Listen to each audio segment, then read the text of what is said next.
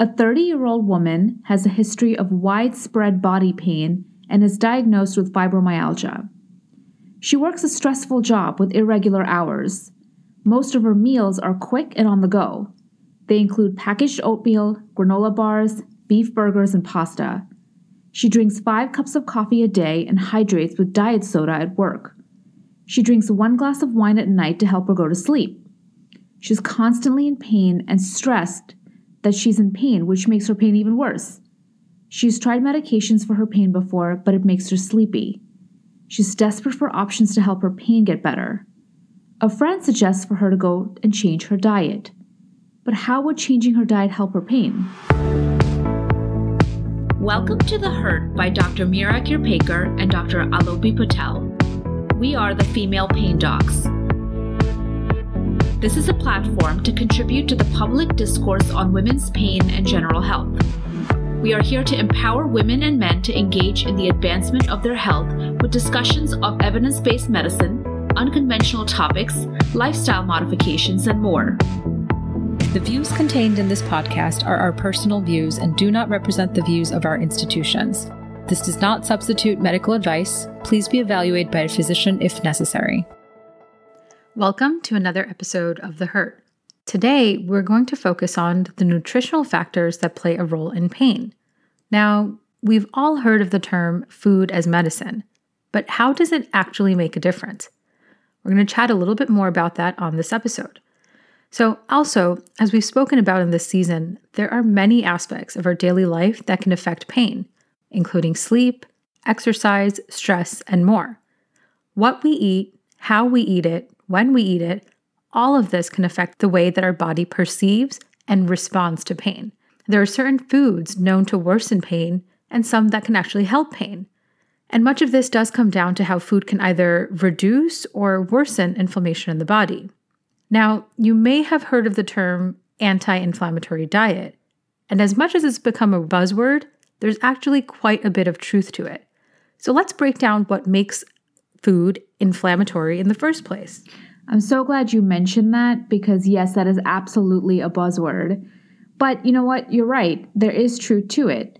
So, inflammatory foods are essentially any food source that can alter the bacteria that live in our gut in such a manner that it can trigger our immune system in a way that is not healthy. So, inflammation, in other words. Now, you may or may not have heard the term gut microbiome. If you haven't, the gut microbiome is actually a really complicated system with trillions of microorganisms that play an important role in the daily operations of the body. And these microorganisms are essentially bacteria, but they can also include fungi, and viruses. Now, when we think of bacteria, fungi, and viruses, we think, oh God, that's bad. But there are good forms of these too. So, here, all of these peacefully coexist in a healthy human body. Now, this system is so complex that some scientists even say that it should be considered its own organ system. And each person has their own unique gut microbiome that is influenced by a lot of different factors, including their DNA, how they were delivered, so either via the birth canal or through a C section, as well as their breast milk. So, what microorganisms an infant is exposed to can change an infant's gut microbiome. And as their lives progress, it can eventually be affected by environmental exposures and what food they consume. Now, like I said before, it's important to understand that not all bacteria are bad. Most of the bacteria that we have in our bodies are actually helpful to us. But that balance can be disrupted, and this depends on a lot of different factors, like infections, prolonged antibiotics that can kill off the good bacteria, stress, and certain types of food. All of these can make the body more prone to disease and inflammation. Yep, that is exactly correct. Now, how do these good bacteria actually help our body? Well, they live in the gut, and so they help break down potentially toxic food components and more importantly, they help make certain vitamins and amino acids. Amino acids are essentially the building blocks of protein, and protein is what really makes up most of our body. So now, some amino acids we can consume in food, and some our bodies have to make, but they're all made in different degrees and needed in different degrees for protein synthesis. And again, protein synthesis is basically building protein that makes up the important parts of our body. Now, like we said, good bacteria are extremely important in this process, but they also play a role in preventing the bad bacteria from overgrowing. So basically, all the bacteria, good and bad, that live in our gut are competing for the same resources. So the more good bacteria we have, the more likely they are to outcompete the bad bacteria and therefore continue keeping our gut health in check. So we can continue making those important amino acids and continue preventing chronic disease. Now, what happens when this balance is actually thrown off? Dr. K? Great question. I'm glad you put it that way, by the way, in terms of the competition, because it really is a competition in our gut. So, disruption of this delicate system can cause anything from an upset stomach or diarrhea to sleep disturbances with difficulty in getting to sleep or staying asleep, to even fatigue, autoimmune diseases, and food intolerances. And this is a very complex interplay of factors, but can even play a role in inflammatory bowel diseases and certain types of cancers. So, bottom line, gut health is really important and plays an intricate part in our daily body processes and inflammation. So, now that we know what the gut microbiome is and why it's important, let's talk about what happens if it's inflamed. So, as you can imagine, a large part of what can cause inflammation depends on what is actually interacting with our gut and the bacteria in our gut. So, food. So here we're going to focus primarily on food, even though there are many other factors that can change our gut microbiome, which we, you know, earlier mentioned, like environment, stress, infections, and more. So in terms of food, depending on the type of foods we eat, it can alter the bacteria that live in our gut. And that change in bacteria can cause a domino effect on our immune system, which in turn can cause chronic inflammation, which can manifest in various ways, like we mentioned above fatigue, diarrhea, diseases, and more. Exactly how Dr. K mentioned, a lot of this actually does tie into chronic pain. There is actually significant evidence behind the role of nutrition in acute pain as well as chronic pain. A healthy diet should be a part of every comprehensive pain control regimen. Now, there have been numerous studies looking at how nutrition can affect arthritis pain, fibromyalgia, chronic fatigue, and more. And when you really think about it, where is our immune system? Difficult question, right? Because it's not necessarily in one area, like an organ. It's actually everywhere, and there is more evidence that the majority of the immune system cells are actually living in our gut. And therefore, the gut microbiome plays an important role in the immune system.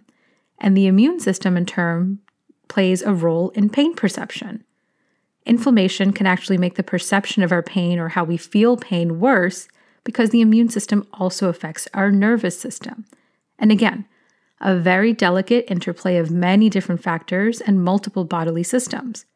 So, when thinking of food as medicine to reduce pain, our goal should really be to avoid inflammation by either decreasing pro inflammatory foods or increasing anti inflammatory foods. Exactly. So now we're really getting into what today's episode is all about. How do we use food as medicine? Now, that's a really general term, and we mean in a way that food can play an important role in chronic diseases, including chronic pain.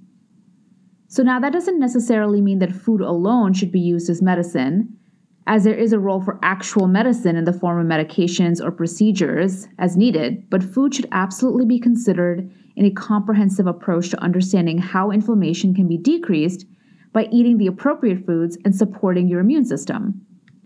So, we'll generally go over the major pro and anti inflammatory foods as they pertain to chronic pain, and then end the episode on how to actually make these changes to your daily diet.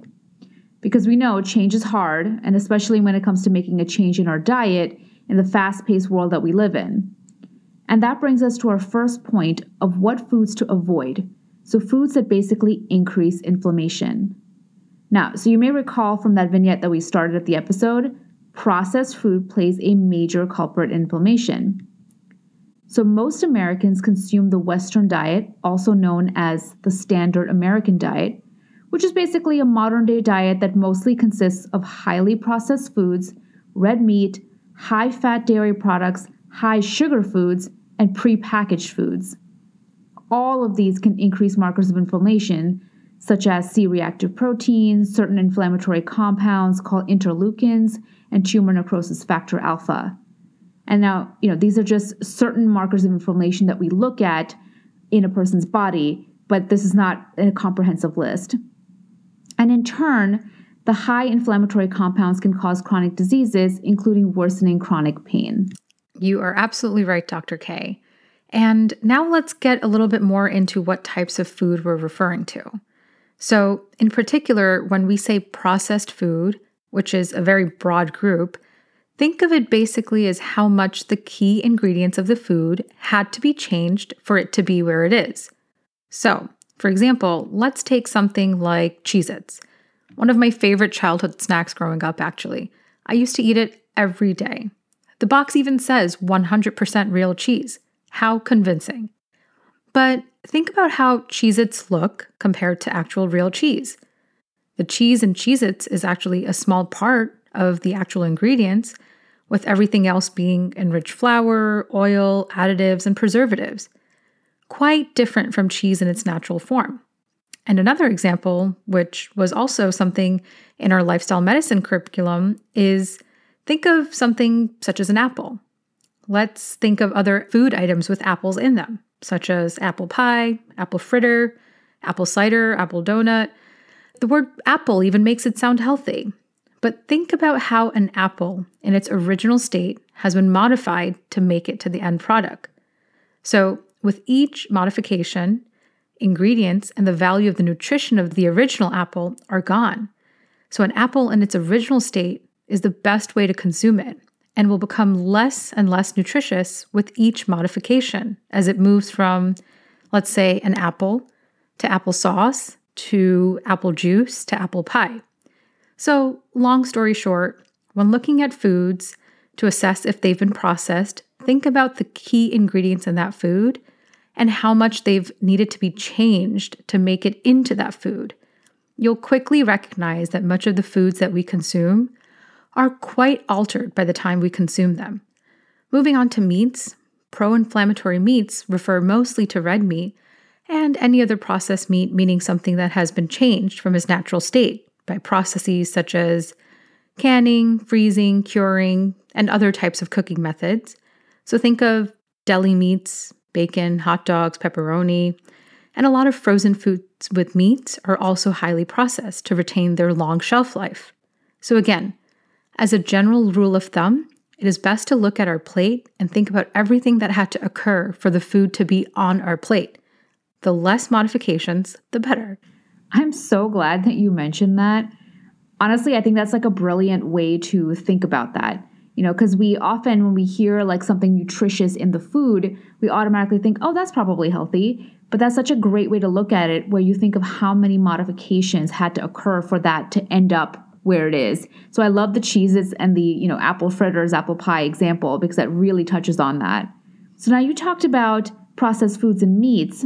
So now let's talk about some other sources of pro-inflammatory foods that can be just as bad. So, things like refined carbohydrates. So now many people give a bad rap to carbs because of the desire to lose weight by limiting carbs. But the truth is that carbs can be really good for you and it really does depend, just like with most of the aspects of our diet, on how much you eat them and in what form you eat them.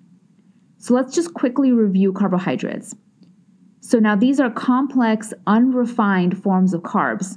So items like legumes, vegetables, whole grains, and fruits, which have a whole bunch of healthy benefits as much as these, and also high in fiber, which, by the way, is really great for your gut microbiome.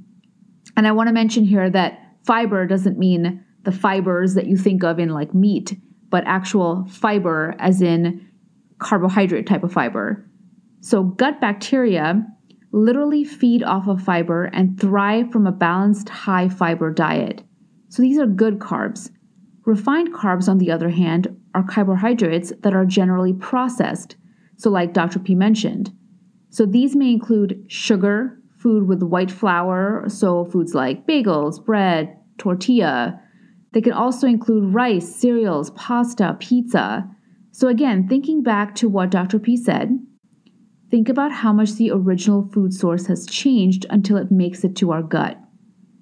And the truth is, white flour is highly processed and often bleached or chemically treated. And all of these changes decrease the nutritional value of the food. And I know this is this is not fun to hear that, you know, your favorite foods like pizza are considered pro-inflammatory, but unfortunately, it's true. So foods with less whole ingredients and more processed ingredients just take more time and energy to digest. And when they interact with our healthy gut bacteria, they produce pro inflammatory markers. So now let's quickly touch on sugar. So which is another highly processed refined carbohydrate. So we all know sugar is not healthy, right? But in general, it can be quite pro inflammatory, and a high sugar diet can actually worsen chronic illnesses, including chronic pain.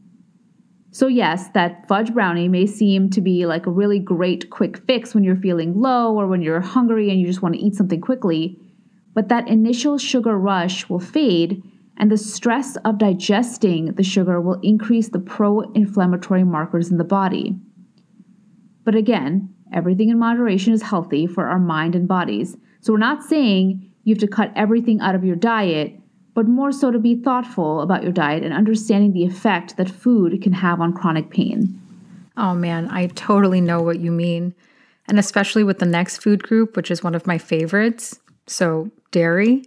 But in this case, I'm particularly talking about high fat dairy. Now, I love cheese, and dairy in general is a very controversial food group in terms of inflammation because it does have many benefits in consumption. It has calcium, vitamins, protein, but dairy does come in many forms, and it can be consumed either as low fat milk, or yogurt, or cheese, or butter, etc. Hence the controversy as to whether dairy as a whole food group is considered inflammatory or not. Now, the consensus is that high fat dairy can be inflammatory.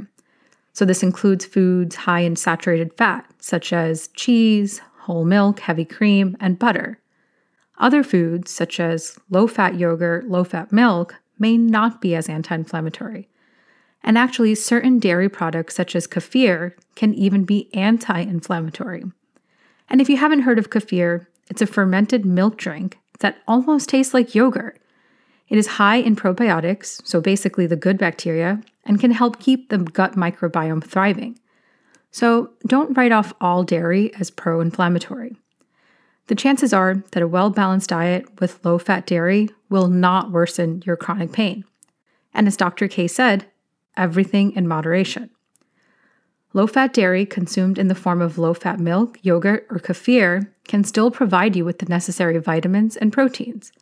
Now, we have a lot to cover, so we're still going to move on to what foods you can actually increase in your diet to help with pain. We just covered a bunch of pro inflammatory foods, so now let's move on to the anti inflammatory foods. Now, as you can imagine, anti inflammatory foods are quite the opposite of pro inflammatory foods. So, they're not processed or minimally processed, and they're consumed as close to their original state as possible. And unsurprisingly, this list includes vegetables, fruits, whole grains, and even certain teas, these foods contain anti inflammatory compounds such as carotenoids, flavonoids, vitamins, and more importantly, fiber. If there is one thing you take away from this episode, make it fiber. Fiber is good, and especially if it comes in the natural form of vegetables and fruits. Our gut bacteria thrive off of these healthy sources of fiber, and it's the best nutrition you can give your body. So, going into a bit more details about these anti inflammatory foods, it really comes down to some of the compounds in the food, such as, like you mentioned, flavonoids, vitamins, omega fatty acids, and more.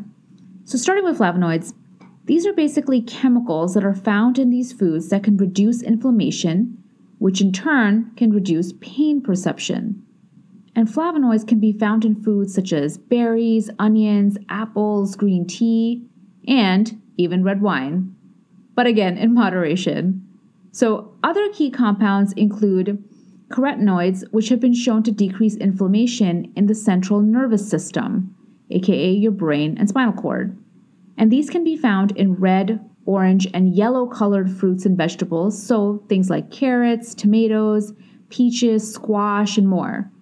Now, you may have heard the term omega 3 fatty acids, which are a good type of fat and can be found in certain types of fish, so salmon, as well as other foods like flax seeds, chia seeds, and walnuts.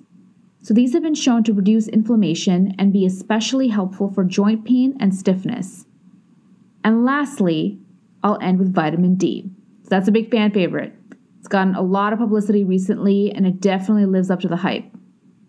So, vitamin D is really important. It's a really important vitamin that plays a key role in many bodily functions, including immune function. So, there was a big study, a 2017 systematic review and meta analysis, that found that vitamin D supplementation decreased chronic widespread pain. So, foods rich in vitamin D include salmon, fortified milk, dairy or non dairy. So, that's important to note. Non dairy milk also can contain vitamin D. And really, most of our vitamin D actually comes from sunlight. So, just spending a few minutes a day in the sunlight, you know, particularly like in the deep sunlight around noon when it's the brightest, can get you enough vitamin D on its own but another reason why dairy may play an important role in the form of low fat dairy products. Now, I want to wrap up this episode on a few key points. One, there are many other nuances to our diet that can affect inflammation, and this includes how food was prepared, so steaming versus curing versus roasting, as well as spices in the foods, how much of the foods we consume, as well as when we consume it. So, that determines exactly how much insulin is released in the body. But either way, there are many factors as well that can affect inflammation. But really, the key takeaway to this episode is to be more aware of your food. What we are eating, how we are eating it, and how we can substitute certain foods for healthier options. So, going back to the lady in the vignette, yes, we may live fast paced lives, but there are many different ways we can substitute foods for healthier options. So instead of a packaged oatmeal bar or something, you can try a banana or a fruit and substituting as many of our packaged or processed foods with whole foods such as vegetables or fruits. And that brings me to the second point balance is key. Food can certainly help worsen pain, and it can also help reduce pain.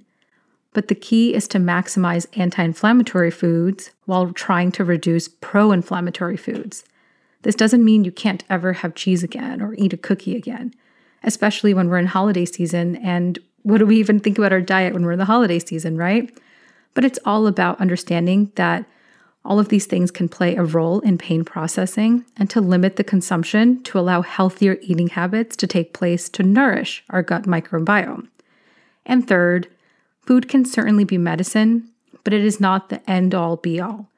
There are certainly times, depending on the source and type of pain, that medications may be needed, or procedures or interventions may be needed, and that's okay. But a healthy anti inflammatory diet may help reduce the pain, even if it's a certain small percentage. So, we hope this episode shed some light on how food can affect pain. And remember, this is just an overview, and we'll get more into the nitty gritty on season three. Thank you for listening.